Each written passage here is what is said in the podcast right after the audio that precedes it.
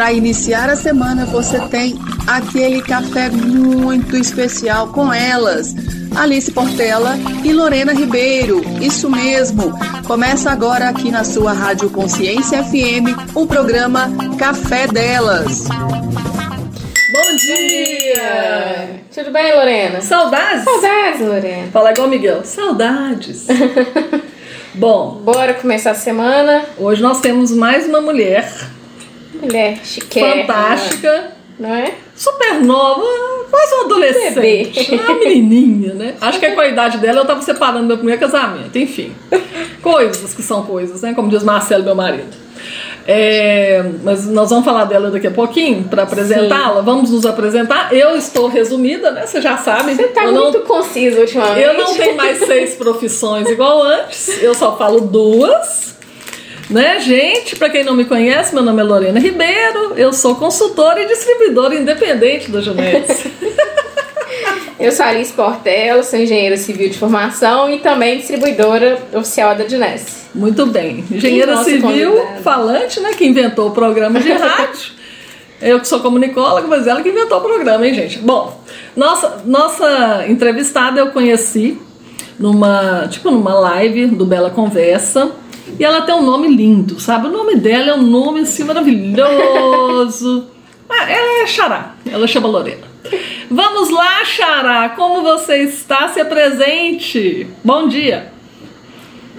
Bom dia, Lorena. Obrigada pelo convite. Que alegria estar aqui com essa mulher desse nome maravilhoso. a sardinha, né? Bom dia, Alice. Bom dia, seja bem-vinda. Então, gente, é, obrigada. É, meu nome é Lorena Ramos, cearense, né? O sotaque não nega. E foi uma alegria ter esse encontro e poder dividir hoje, essa manhã aqui com vocês, trocar experiências, trocar ideias, né? A gente sabe que a gente se fortalece muito quando escuta outras pessoas e aprende das suas trajetórias. Então é uma alegria estar por aqui. Não sou tão novinha como a minha xará falou, queria ser. Mas ainda tem um tempinho aí para construir essa história. Mas quantos anos você tem? Fala pra nós a verdade. 31. Ah, menina, não parece não. É, é quase a sua idade, né, Alice? Quase, é. Quase a sua idade. Então vocês estão mais ou menos igual. É. Pois é, foi- 31 é uma idade boa. Dizia a, o clichê romântico da minha adolescência que 30 anos era a idade do sucesso, né? Eu tô esperando esse sucesso. tá com um ano de atraso, mas ele chega. Bom, pelo menos você tá... Não sei se isso é interessante ou não, porque rádio era uma coisa tão obsoleta e hoje rádio web é uma coisa tão moderna. Depois do nosso Spotify, do Clubhouse, né? Então, de certa forma, você está fazendo um sucesso para vários ouvintes, né? Já come- Esse sucesso já está aí, né? né, Alice? Então o sucesso chegou aos 31. Então eu tenho que avisar lá pro de repente 30 que é 31 a idade do sucesso, não é? Adorei. Ô, Xará, conta pro pessoal de onde você é. Conta aí pra nós tudo. Pronto, eu sou de uma cidadezinha que fica no sertão dos Inhamuns, aqui no Ceará. O nome da cidade que eu nasci, que na- é, eu, eu sempre digo cresci, mas isso é uma, um eufemismo, né? Que a pessoa de um metro e meio não pode dizer que cresceu. mas eu nasci, Tamo junto, fala eu aí. nasci, é, eu sempre viro piada quando eu falo que nasci e cresci aqui, né? Eu nasci e fui criada nessa cidade chamada Crateús, que é no sertão nordestino. Sim, gente, aqui já chegou Coca-Cola, tá? Podem ficar tranquilos. Peraí, a primeira pergunta que vem. como é que é o nome? É Crateunos, né? Isso. Eu até brinquei com Exatamente. você por causa do Crato, né? Da cidade do, do pai do meu esposo. As pessoas associam muito por conta do nome, só que fica numa região um pouco distante de Crato, né? A gente está bem no centro. Se o Ceará fosse assim um círculo, nós estaríamos de fato na região central, né? Uhum. Crateús fica bem na frente do mapa. Então, é, eu sou filha única por parte de mãe, por parte de pai. Meu pai era um aventureiro, um, um senhor assim, uns 30 aninhos, quase nada mais velho que a minha mãe. Não? E eu tenho irmãos na faixa etária da minha mãe e tenho um irmão que é um pouco mais velho que eu, aí chegando nos 40. E talvez eu tenha alguma irmã que eu não conheço, né? Mas oficialmente são esses. É, o meu pai, o meu pai realmente levou a sério aquele, aquele conselho bíblico, né? Crescer, vos multiplicar, ele saiu aí se aventurando. Um moço muito religioso. Extremamente fiel à Bíblia, demais. Ele aprendeu só esse versículo e saiu aplicando aí pelo mundo. É, então, é, basicamente é isso, né? Eu cresci nessa cidadezinha pequena, mas eu sempre fui muito sonhadora. E eu sempre busquei novos horizontes. Né? Daí vieram os horizontes que me trouxeram até vocês de tão, tão distantes do meu Ceará. adorei, adorei. Mas aí você saiu da cidade para estudar? Como que foi? Não, é, teve. Pronto, teve um movimento de interiorização da educação superior e eu fui uma das agraciadas, né, por essa movimentação. Uhum. Aqui, quando eu era criança, só tinha uma alternativa, que era ser pedagogo. Então, as pessoas que ficavam na nossa cidade eram obrigatoriamente é, pessoas que se formavam em pedagogia, né? Quando estava na adolescência, começou essa movimentação educacional de nível superior. Então, chegou aqui a Universidade Estadual, a UES, e depois vieram os, os federais. No caso, veio o IFCE, que foi onde eu formei, e chegou há pouco tempo a UFC. Quando eu estava entrando no IFCE, a UFC também abriu campus aqui em Crateús, né? Então, foi essa eu diria que foi um presente para a nossa uhum. região, né? Tem se desenvolvido muito. Hoje nós temos aqui é, ciências da computação, nós temos sistema de informação, engenharia ambiental. No caso, lá na minha instituição, né, no IFCE, que é a minha casa, nós temos técnico em química uhum. e os níveis superior nós temos a licenciatura em música, que é uma novidade na cidade, a em geografia, a em letras, física e matemática, né? Então nós vemos que o movimento dessa educação superior, graças a Deus, né, há bom tempo, chegou ao nosso interior. Que uhum. Nossa, gente, fantástico. Então você, você continua. Não, mas você mora perto da sua cidade natal. Ou mora nela ainda? Isso não, eu permaneço nela. Ah, eu permaneci tá. nela. Eu não tive que sair para a universidade. A universidade, a universidade veio até mim. Olha. É. Tá vendo? Esse Alô, sucesso, sucesso começou aos 20. Começou muito tempo. É. Ó. Falou um vídeo do mundo. Brincadeiras à parte, né? Eu fui abençoada por fazer parte dessa geração que já teve acesso ao nível superior local. Até então as pessoas tinham que ir para a capital sim, ou para outros estados. É. Bem observado, Bem né? Mas aí sim, então, assim, né? Com sua mãe, filha única, senhorita bonitinha, patati patatá, se encantou com a nossa língua portuguesa, posso falar assim? Pode, com certeza. E com seus meandros, com suas ramificações. Que poética! Vou, vou ser poética aqui. E aí você... Na realidade, Lu, é, foi uma, uma escolha um pouquinho difícil, porque na verdade o que, o que eu me apaixonei foi pelo estudo da tradução. Hum, Entretanto, eu não queria ir para João Pessoa. Você sabe que eu sou né? tradutora. Ela tem um tradutor né? em casa. Eu te contei, né? Que eu sou tradutora, né? Te contei, contei. Desculpa, te interrompi. Então conta. Então, eu não, eu não tinha ainda a autonomia emocional para ir morar em João Pessoa. Peraí, peraí, para né? tudo, pega a caneta, anota aí. Autonomia emocional. Anota aí, Alice, que essa eu vou usar isso aqui, gente. Autonomia emocional. Nunca ouvi falar um negócio desse. Só podia ser meu xará? Fantástico, eu sei. trocando a miúdos, a pessoa muito apegada à família, não queria ir pra onde. Leia-se autonomia emocional. Ah, não. Eu vou usar e vou te marcar, tá? Vou usar no Instagram, vou te marcar. Você Combinado. Combinado. Então, aí eu, eu, o único curso que havia na época de tradução era é, um, um tec, eu acho que é tecnólogo, salvo engano é tecnólogo, eu acho que não era bacharel, é tecnólogo em tradução lá em João Pessoa. E aí a pessoa pesquisou e veio aquela tristeza, né, da falta de autonomia emocional.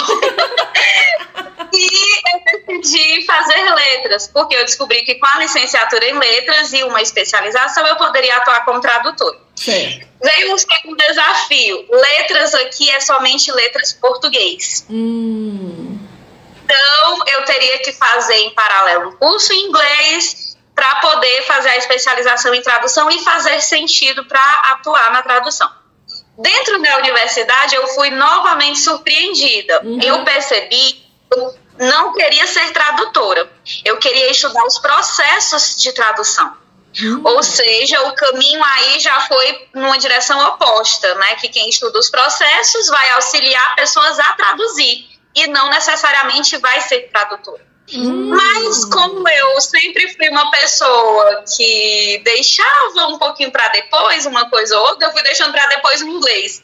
E o inglês foi ficando ofuscado e a tradução ofuscada, e eu quase traí o meu primeiro amor, quase que eu fui pro lado da educação inclusiva, mas aí quando o amor é, é forte, né, puxa a gente de volta. como eu era bom, né, eu voltei para tradução. Só que aí eu encontrei uma interface dentro da própria língua portuguesa, que é chamada de tradução intersemiótica. O que é isso? Peraí, peraí. Quando você Tradução intersemiótica. Meu Deus.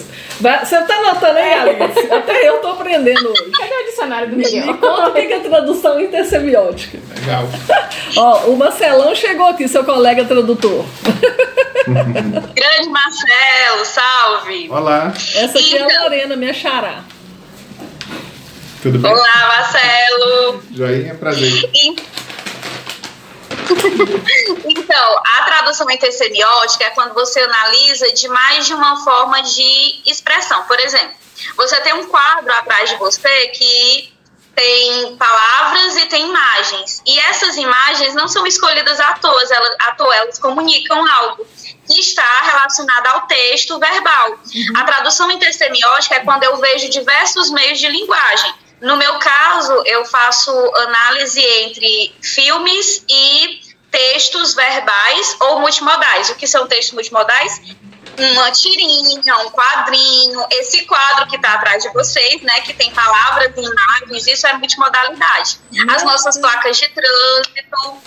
Então, eu fui para esse lado da tradução, né, que é verificar quais são as escolhas feitas pelos tradutores passar, por exemplo, uma obra que foi escrita, é, um, por exemplo, para um filme. Né? Coisa Gente, Marcelão falou que depois vai conversar com você. Já foi embora pro escritório, porque segunda de manhã, né, minha amiga? O bicho pega aqui. Agora, peraí, nós vamos. Peraí que, peraí que o tempo. Nós vamos parar, bloco né? Nós é- vamos pro segundo bloco agora. Gente Não, eu tô, enca- eu tô arrepiada aqui, gente. Vai lá, gente. Muda o negócio. Voltando. Já volta já.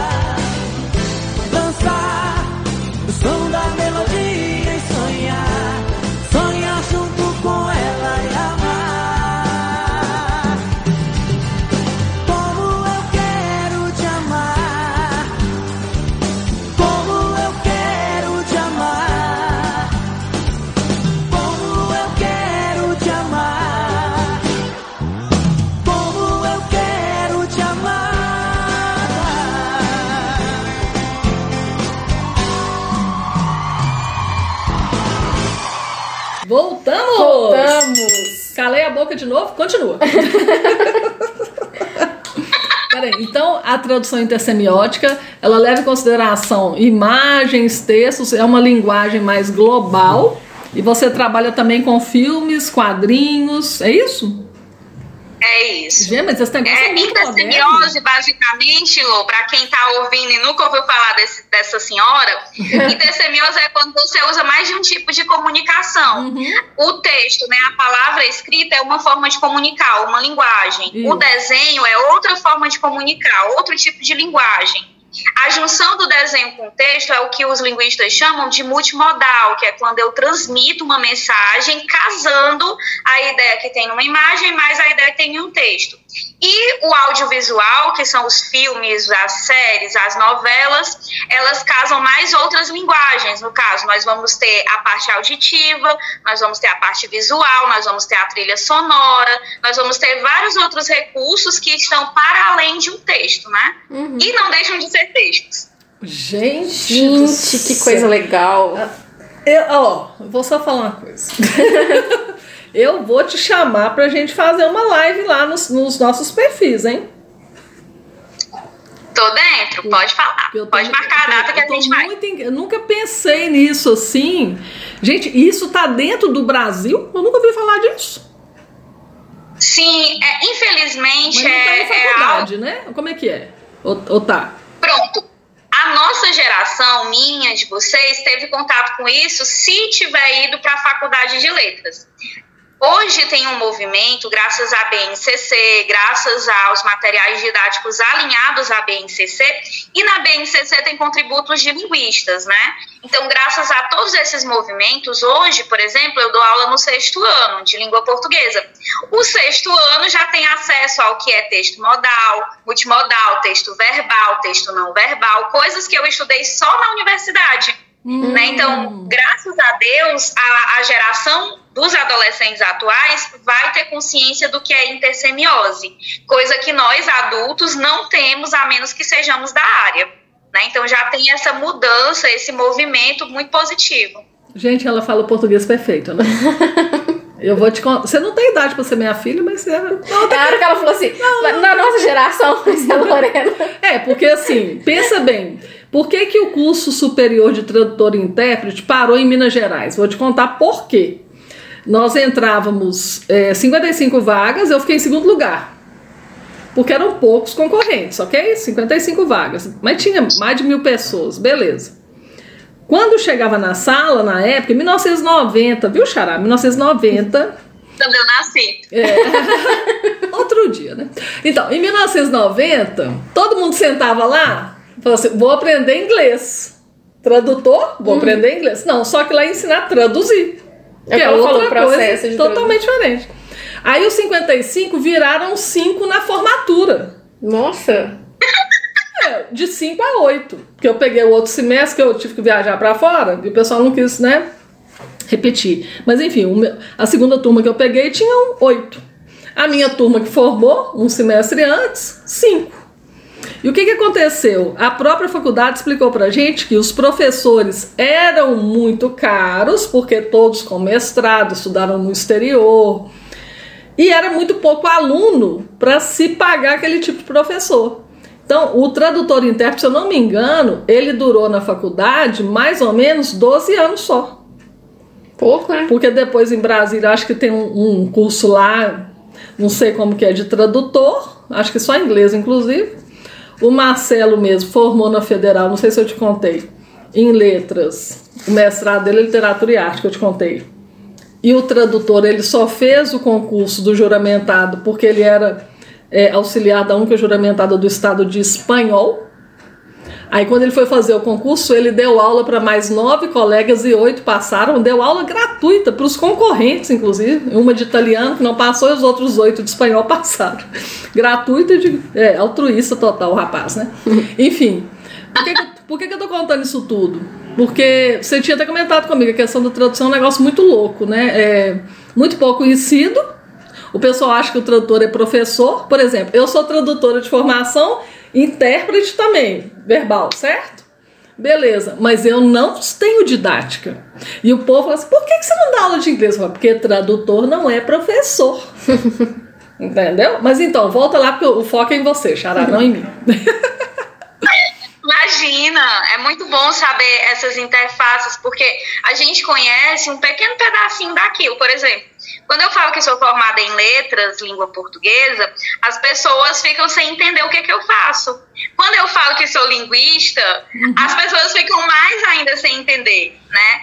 Então, é, é muito legal quando a gente conhece o, o que é a formação e o que, que essa pessoa consegue atuar, né? Então, respondendo a essa colocação, né, para ninguém aqui ficar em dúvida, a licenciatura em letras me habilita a ser professora das áreas de língua portuguesa, no caso, a língua portuguesa como análise linguística, a língua portuguesa como produção de texto e a língua portuguesa como literatura. Como a minha literatura é portuguesa, então eu tanto tenho propriedade da literatura portuguesa de Portugal, como a brasileira, né? Nós estudamos tudo isso na faculdade.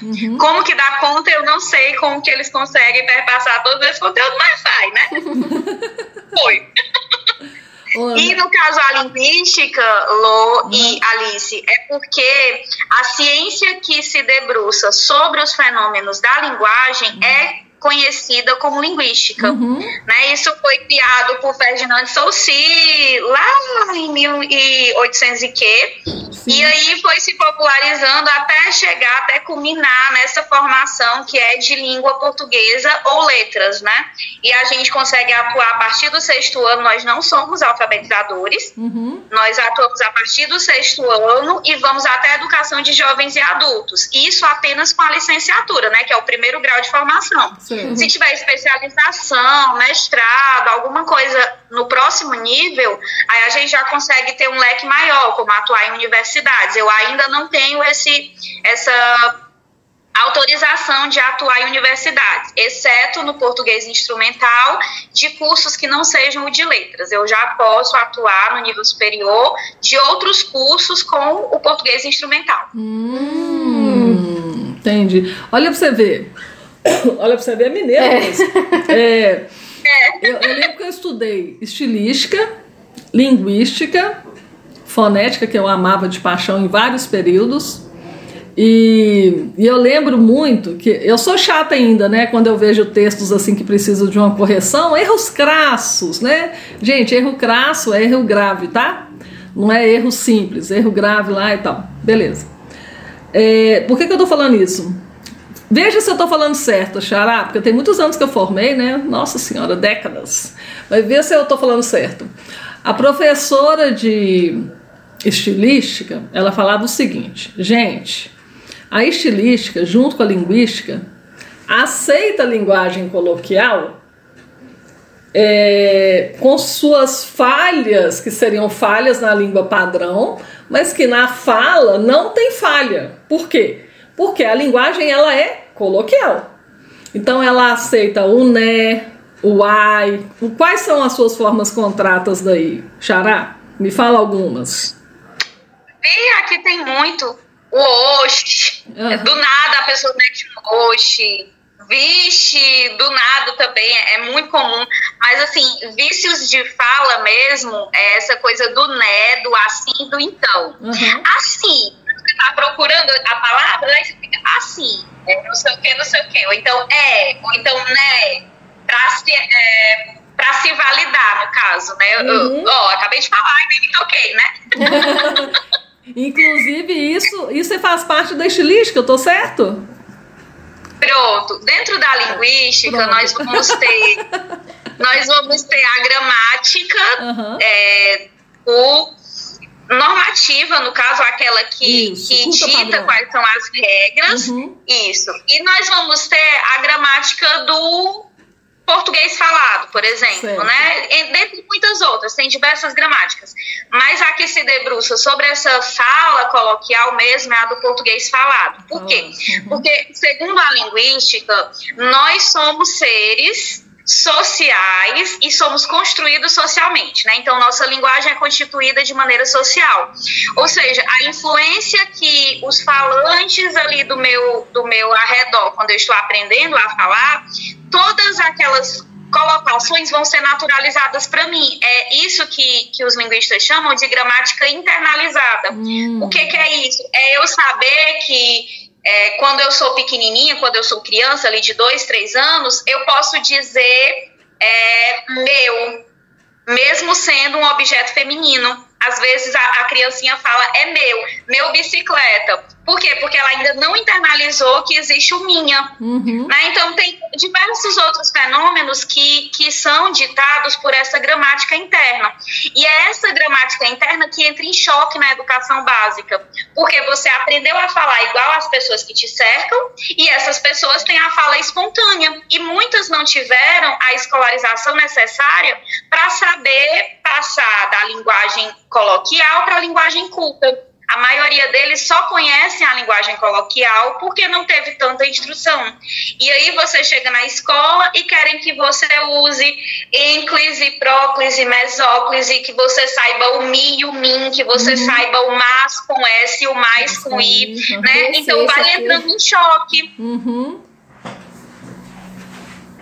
Agora, deixa eu te perguntar uma coisa. Uma coisa que me incomoda muito, só eu, tá, gente? Esquece aí quem tá me ouvindo. Continua me amando, tá? Mas aqui. me incomoda muito quando eu vejo uma pessoa com um nível superior, ok? Independente de qual seja, talvez até com mestrado, doutorado, virar no meio de uma live ou mesmo num texto escrito e pensa bem, tá falando de, de um assunto técnico. Veja se faz sentido para mim isso. É, eu vou buscar ela porque ela papapá. É, vou contar pra ela.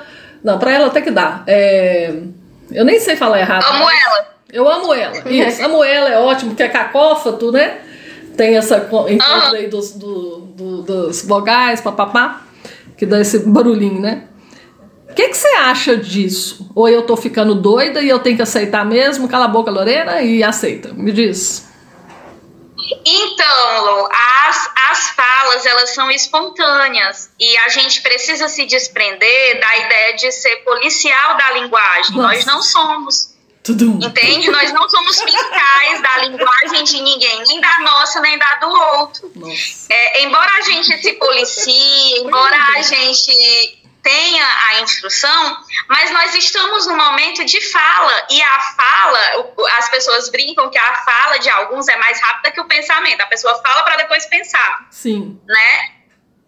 Isso acontece principalmente numa situação de tensão, porque a pessoa tá ali numa situação alheia ao cotidiano dela. Ela tá numa live, ela tá numa masterclass, ela tá em algum momento que não é o do dia a dia. Uhum. E aí ela está se policiando, ela está cobrando de si mobilizar todas as regras que ela aprendeu ao longo da educação básica, né? E ao longo talvez da educação superior. Mas ela não vai conseguir ser 100%. Eu estava outro dia dando aula para os meus meninos do sexto ano e eu, eu fiz um, uma piramidezinha. Mentalizem aí uma pirâmide. Peraí, peraí, eu quero saber dessa pirâmide. Nós queremos saber dessa pirâmide daqui a alguns minutinhos. Gente, volta logo. Voltamos já.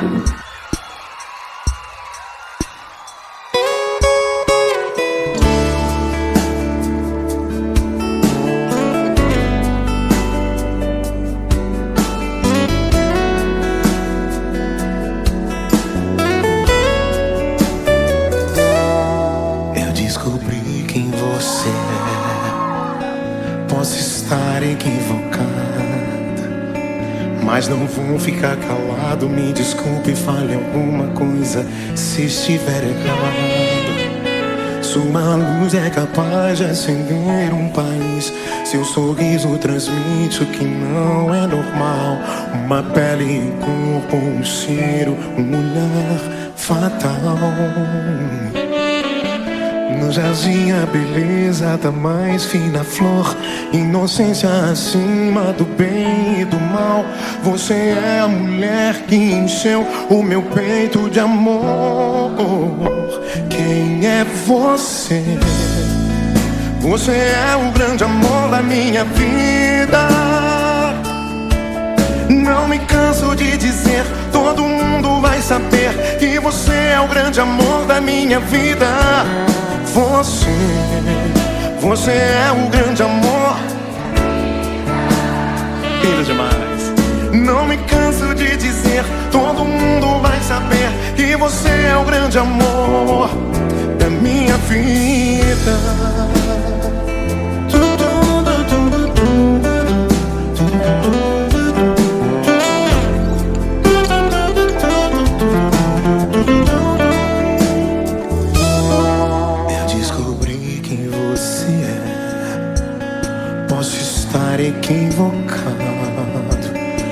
Mas não vou ficar calado. Me desculpe, fale alguma coisa se estiver errado. Sua luz é capaz de acender um país. Seu sorriso transmite o que não é normal. Uma pele, um corpo, um cheiro, um olhar fatal. No jardim a beleza da mais fina flor Inocência acima do bem e do mal Você é a mulher que encheu o meu peito de amor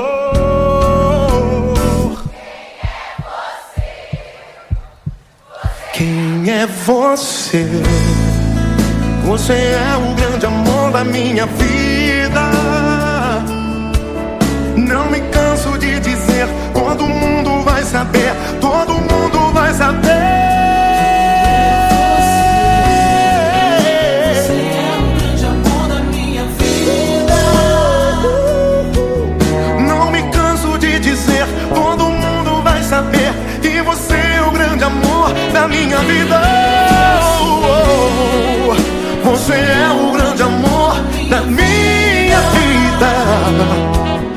Não me canso de dizer, todo mundo vai saber que você é o grande amor da minha vida.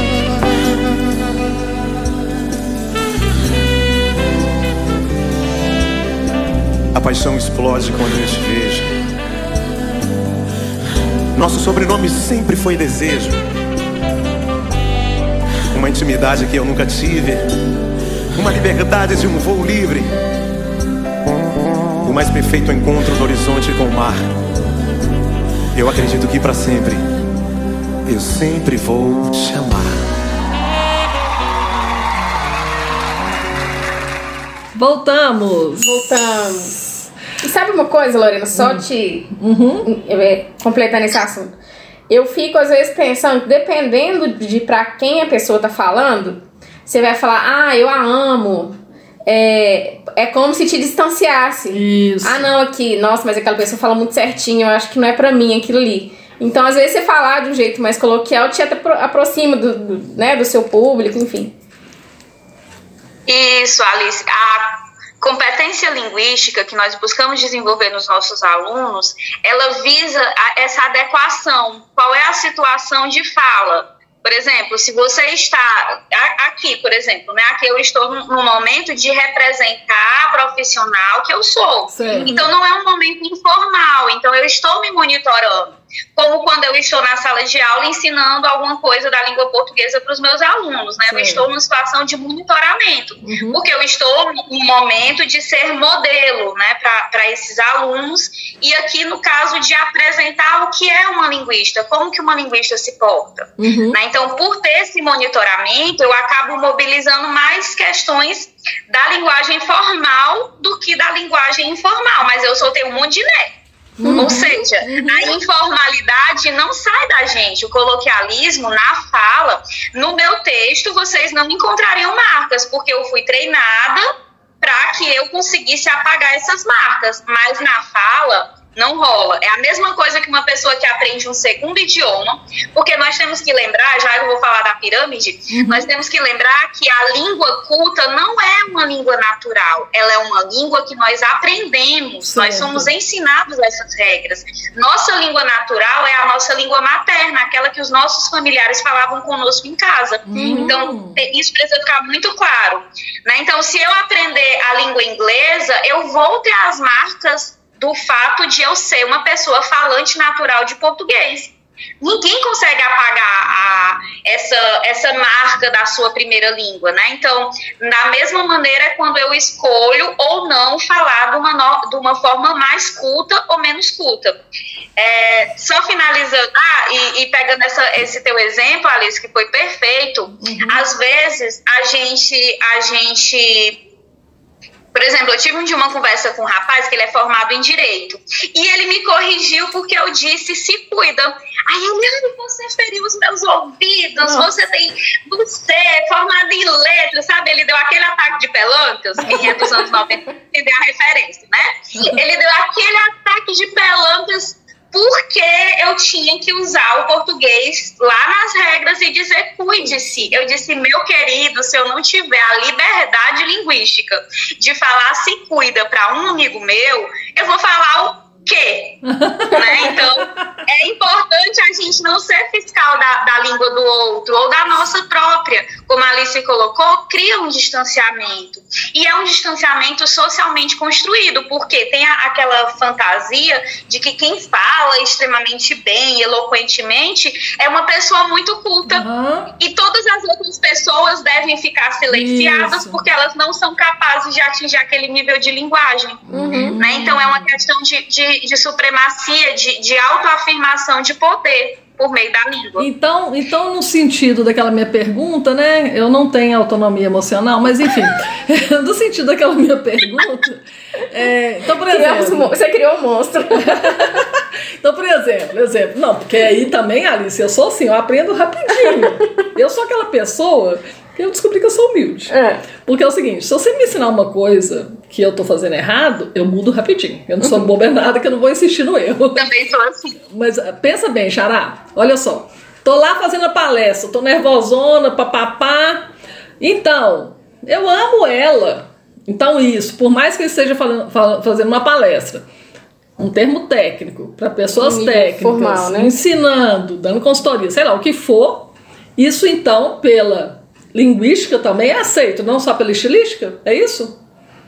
É aceito sim. Agora eu vou te contar Isso daí é uma coisa. questão de variedade linguística. Porque é a questão da pressão que você falou, que a pessoa tá ali falando ao vivo, né? Do jeito que for. Agora, olha que interessante a dicotomia. Ai, que lindo. Não, mas olha que interessante a incongruência do que eu vou te falar agora. Na minha época, quando você nasceu, 90 até 94, né? Quando eu estudei, o que que acontecia? A pessoa que estava ali formalmente ensinando para alguém alguma coisa, quer seja escrito ou falado, não importa, ou até na linguagem né, gestual, ela não poderia cometer esse erro. Por mais Exato. que a estilística ficava ali. A estilística, eu lembro que o professor de estilística cutucava da linguística, era muito engraçado na faculdade. E eles muito cultos, todos eles, né? Não, pai, pode? Não, não pode. né? Ah, mas pode sim, o que, que tem? Não sei o quê. E gente- o aluno, os novos tradutores, né? Ficava todo mundo. Porque o que, que a gente ia fazer de tradução? Legenda de filme, com espaços para caracteres, que é uma coisa muito difícil de fazer. É quase impossível, às vezes, igual. é, é, como é que fala? Tradução de música é impossível fazer. Então você faz uma adaptação. Aí você tinha também a interpretação falada, que era tinha que ter um conhecimento muito maior, o estresse, né? O estresse muito maior também, nem se, se A cognição fica muito sobrecarregada, né, nesse É. caso.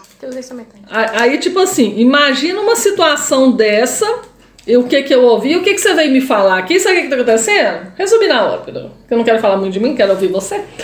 A ópera é o seguinte, minha querida, eu tô um pouco me lixando, eu amo ela, então vou começar a fazer os meus... que eu vejo pessoas fantásticas falando assim, e eu fico, meu coração dói, meu coração não dói mais, e agora, olha, eu, Tira, tira esse peso do seu coração. é, eu não tenho. Se como é que cuida. é? Eu, não- eu, não, eu não tinha autonomia Emocional. emocional, mas eu queria te dizer que agora eu estou totalmente autônoma, não sou mais policial da língua. Como é que é? Como você falou? Policial da da língua? Policial da É, língua. Tô o pouco, fiscal da língua. tô pouco me lixando, entendeu? Igual eu vi outro dia a menina escrevendo. O que que foi que a menina escreveu, gente? É, sei lá, uma palavra que era com X, ela pôs com CH, um negócio assim mais ou menos. Eu tô pouco me lixando, vou começar a escrever errado também. Tá, continua, Lorena. Então vai, xará. Pronto, Pronto, mudei, a área mudei. da linguística que se atém a essas variedades, que são chamadas variedades não padrão, Uhum. é a sociolinguística, né? Exatamente por esse pressuposto de que é uma linguagem aprendida socialmente. Então, se eu estou inserido num contexto de pessoas que são mais instruídas, eu vou ter uma linguagem natural, aquela minha primeira linguagem, ela vai ser mais mais culta do que informal. Agora, se eu estou sempre inserido com pessoas que têm menor escolarização, que não têm tanto domínio, tanto uso dessa, dessa norma, dessas normas, então eu vou aprender a falar de uma maneira mais distante da norma. Aí eu falo da pirâmide que eu mostrei para os meus alunos. Imaginem uma pirâmide. Na base, nós temos todos os falantes naturais de um idioma. Vamos falar aí de língua portuguesa, né? Todos os falantes que nasceram num território que usam língua portuguesa. Essa pirâmide, ela vai afunilando segundo o nível social e educacional dessas pessoas. No topo, nós temos aquelas pessoas extremamente é, é, escolarizadas. Mas para além do topo, nós temos a norma. Ou seja, o que, é que eu quero dizer com isso? Ainda que você esteja no grau hard, PHD em alguma coisa, digamos que em linguística, né? Você estudou língua, língua, língua, língua, língua, até virar um PHD. Você ainda não é capaz de executar a norma. Por quê? Porque a norma é um ideal de linguagem. É, os meus meninos riem que eu digo para eles, gente, se você for um computador, você ainda vai ter bugs e não vai conseguir executar 100% das normas. Sim. Vai ter desvios. Então, entendam, a norma padrão, né, aquilo que a gente estuda nas aulas gramaticais, é apenas um ideal de linguagem, não tem um falante natural, porque imagine, para você ser falante dessa norma padrão, você teria que nascer falando 100% das regras. E ninguém nasce sabendo as regras. A gente aprende.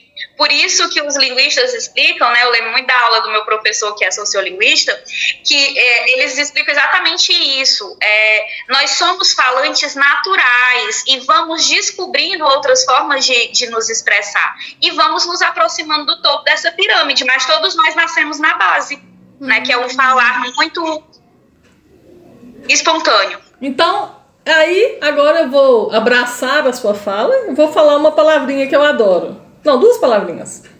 É nós. Diga. é nóis, Lô. Então, minha filha, eu tô suave na nave. Ai, uma linda segunda-feira para todos nós.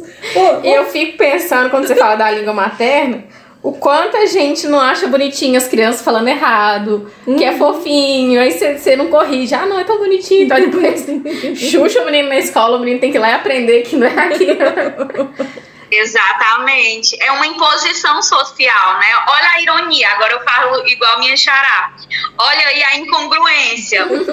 Socialmente, nós aprendemos a, a, a gramática dos nossos pais, né? De- dito assim, de uma forma mais simples possível.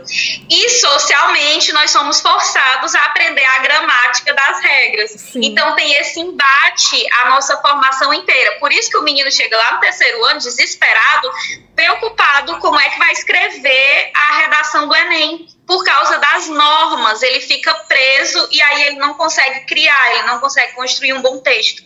Porque ele está aprisionado na crença limitante de que eu não sei falar português correto. Uhum. Ou eu não sei escrever, no caso, né?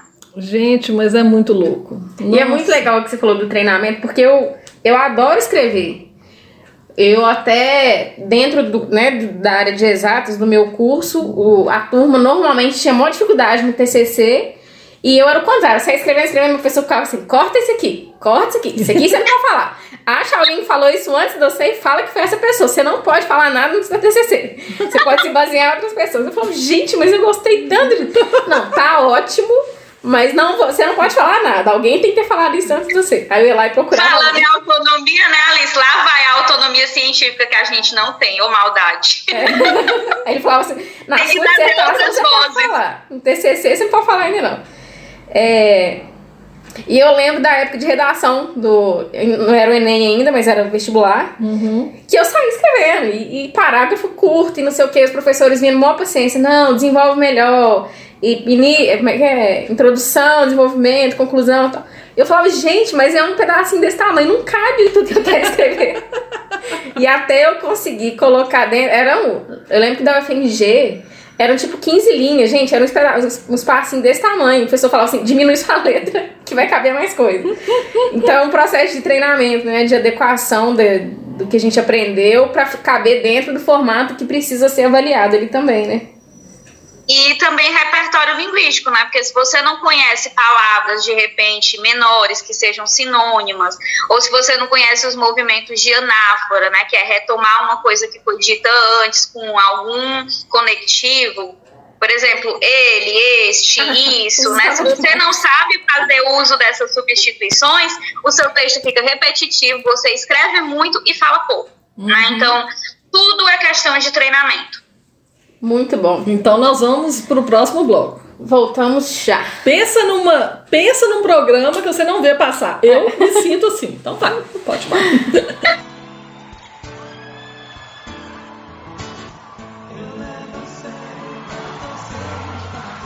Yeah, yeah,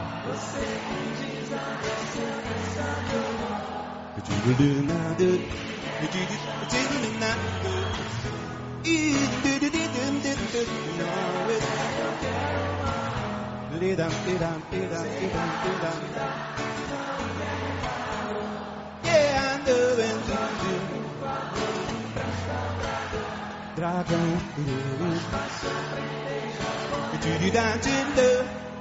Dá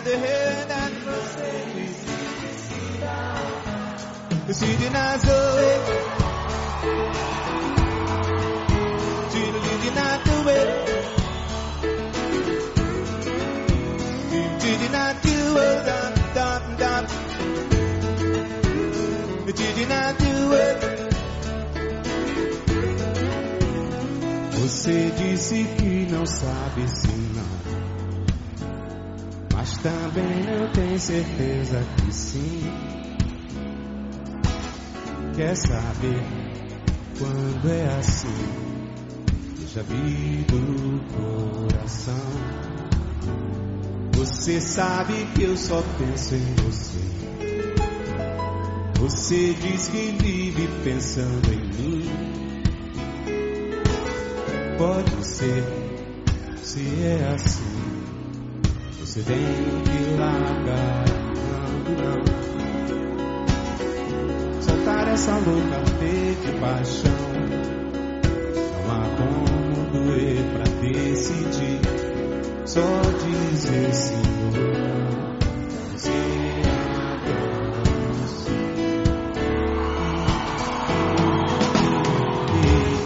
Eu levo a sério, mas você desfaz. Você me desabeceu nessa dor. E me remete ao fio que vem lá do sul. Errar, insiste em zero a zero, quero um a um. Sei lá o que te dá, não quer meu calor. Yeah, São Jorge, favor, me empresta o dragão, dragão aprender japonês em braille. Do que você disse, decida ou não, oh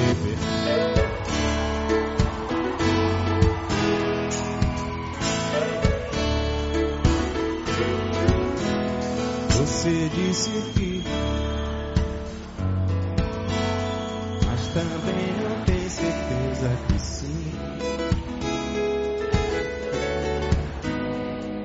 quando é assim. Eu já vi do coração. Você sabe que eu só penso em você. Você diz que vive pensando em ser, se é assim, você tem que largar não. Soltar essa louca de paixão. Não há como doer pra decidir.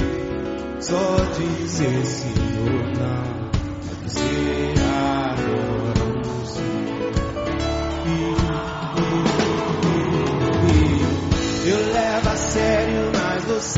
desfaz. Você me desabece, nessa de horror. E me remete ao fio que vem lá do sul. Errar, insiste em zero a zero, eu quero um a um. Sei lá o que te dá, não quer meu calor. Yeah, yeah. São Jorge,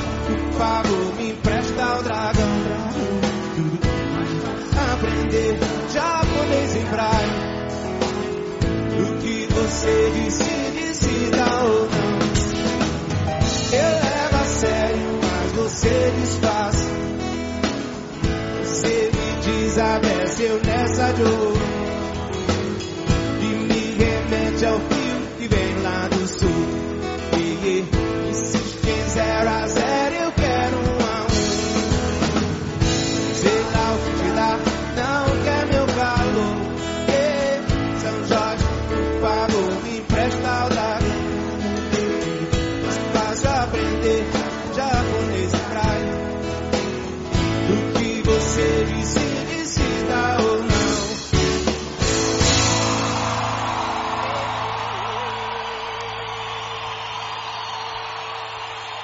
Voltamos! Ah, não, gente. Que, Aqui, que papo tô bom. nem acreditando que já tá acabando. Não é? Ó, só uma perguntinha rapidinha, antes de você falar da mentoria, tá? Mentora querida.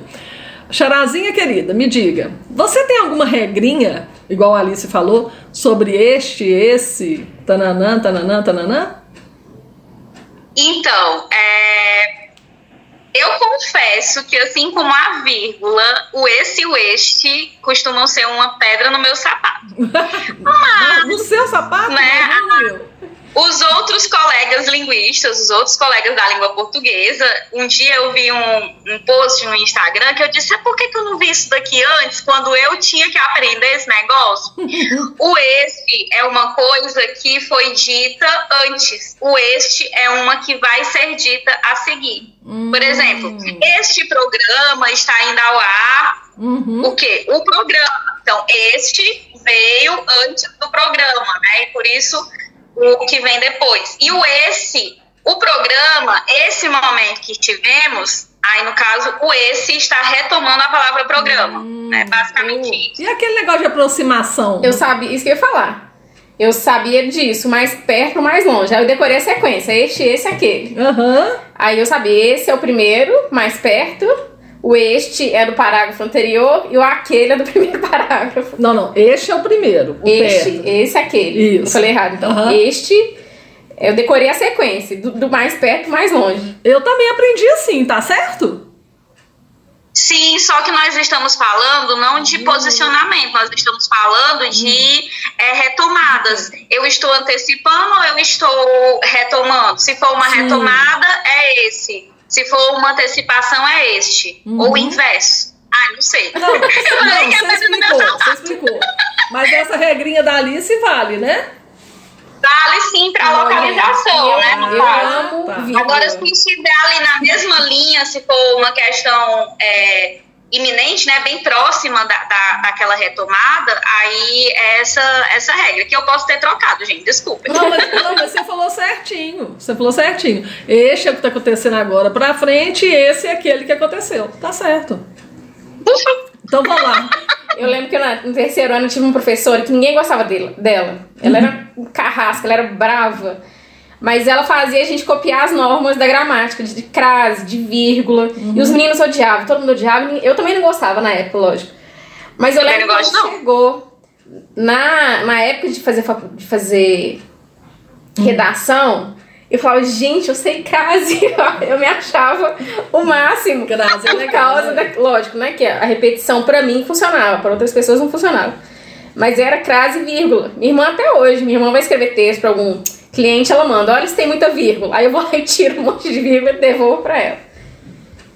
Mas é treinamento, É, né? vírgula até hoje é uma coisa que eu reviso. Sempre que eu vou revisar um texto para achar os erros ou inadequações, né? Que agora o movimento hoje é não falar de erro, Erro, falar de inadequação, né? É.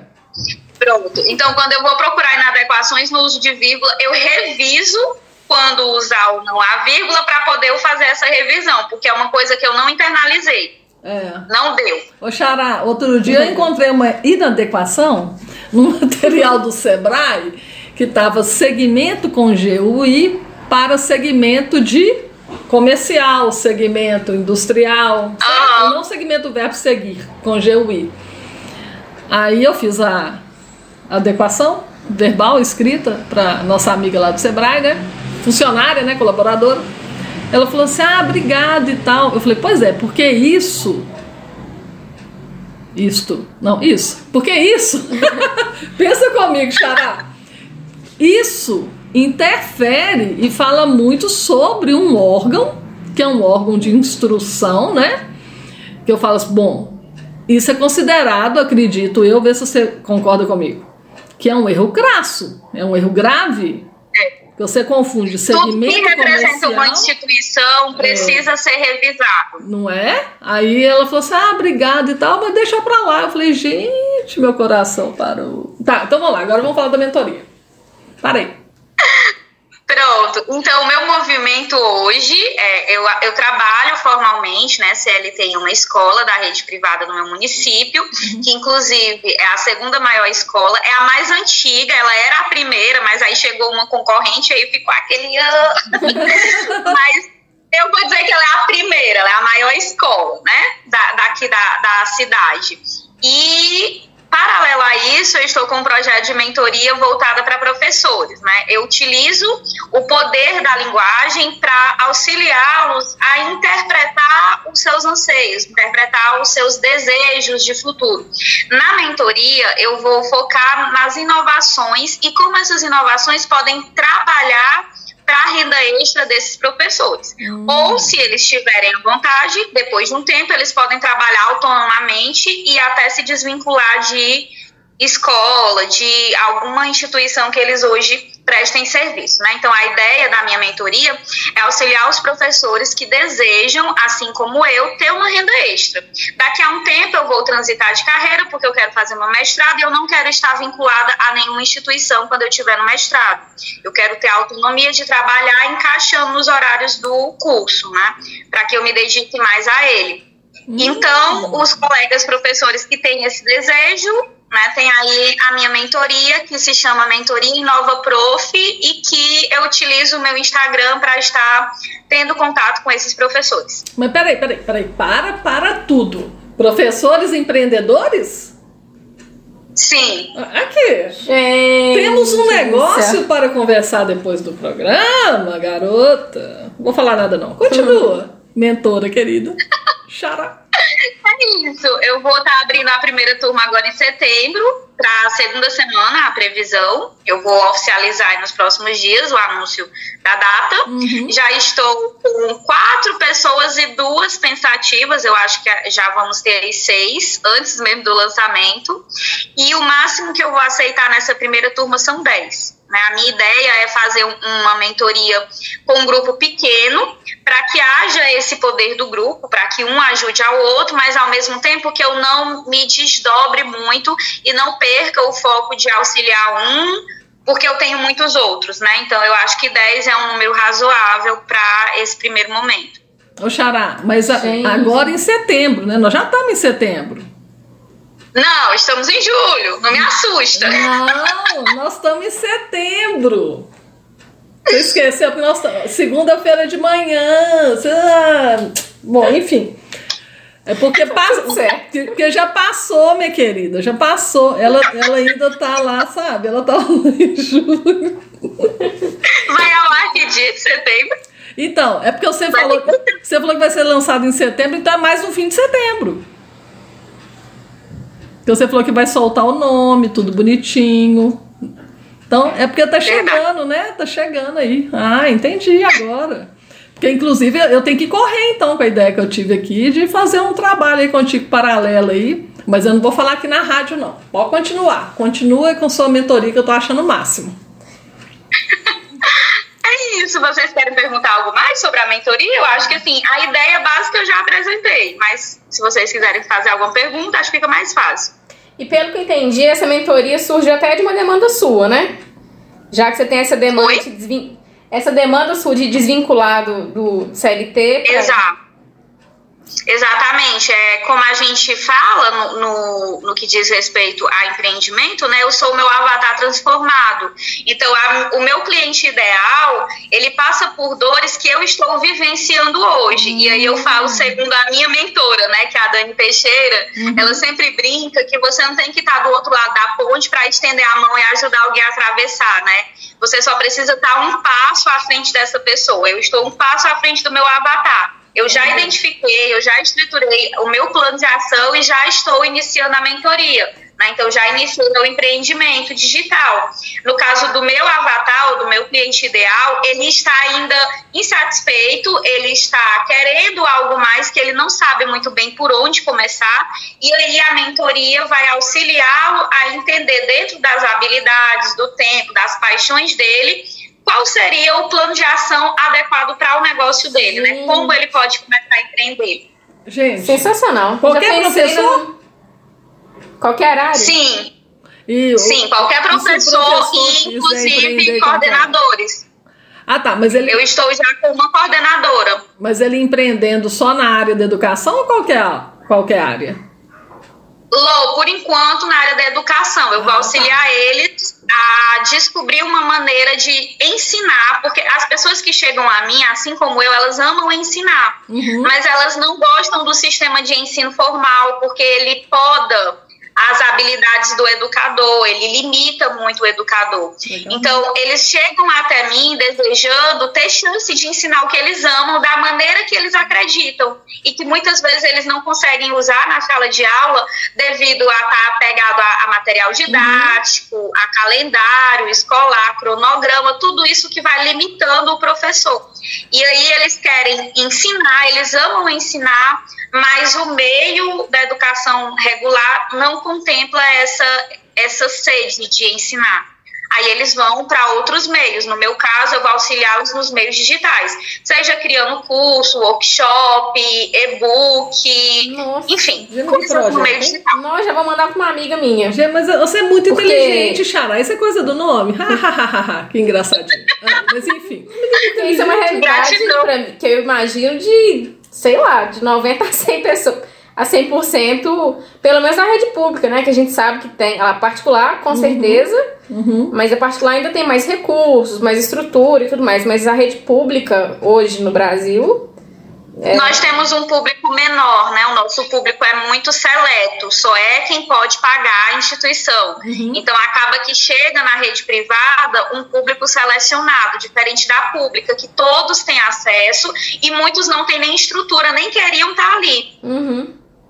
Então o desafio é bem maior. Sensacional. Gente, mas você, encantada. você é crânio demais. Eu tô encantada com sua inteligência. que projeto legal. Não, não é, Alice? Muito. Nossa, de transformação de vidas, né? De mudar a vida de, de muita Nossa gente. Essa é a ideia, porque é, como eu conversei com Bela, Lô, outro dia eu fui no, no Insta de Bela e nós fizemos uma live falando do poder do movimento. Porque a, a teoria, a, a tese que eu quero internalizar nos meus, nos meus mentorados, que é a, aquela que me auxiliou, é, ela deriva da teoria do caos.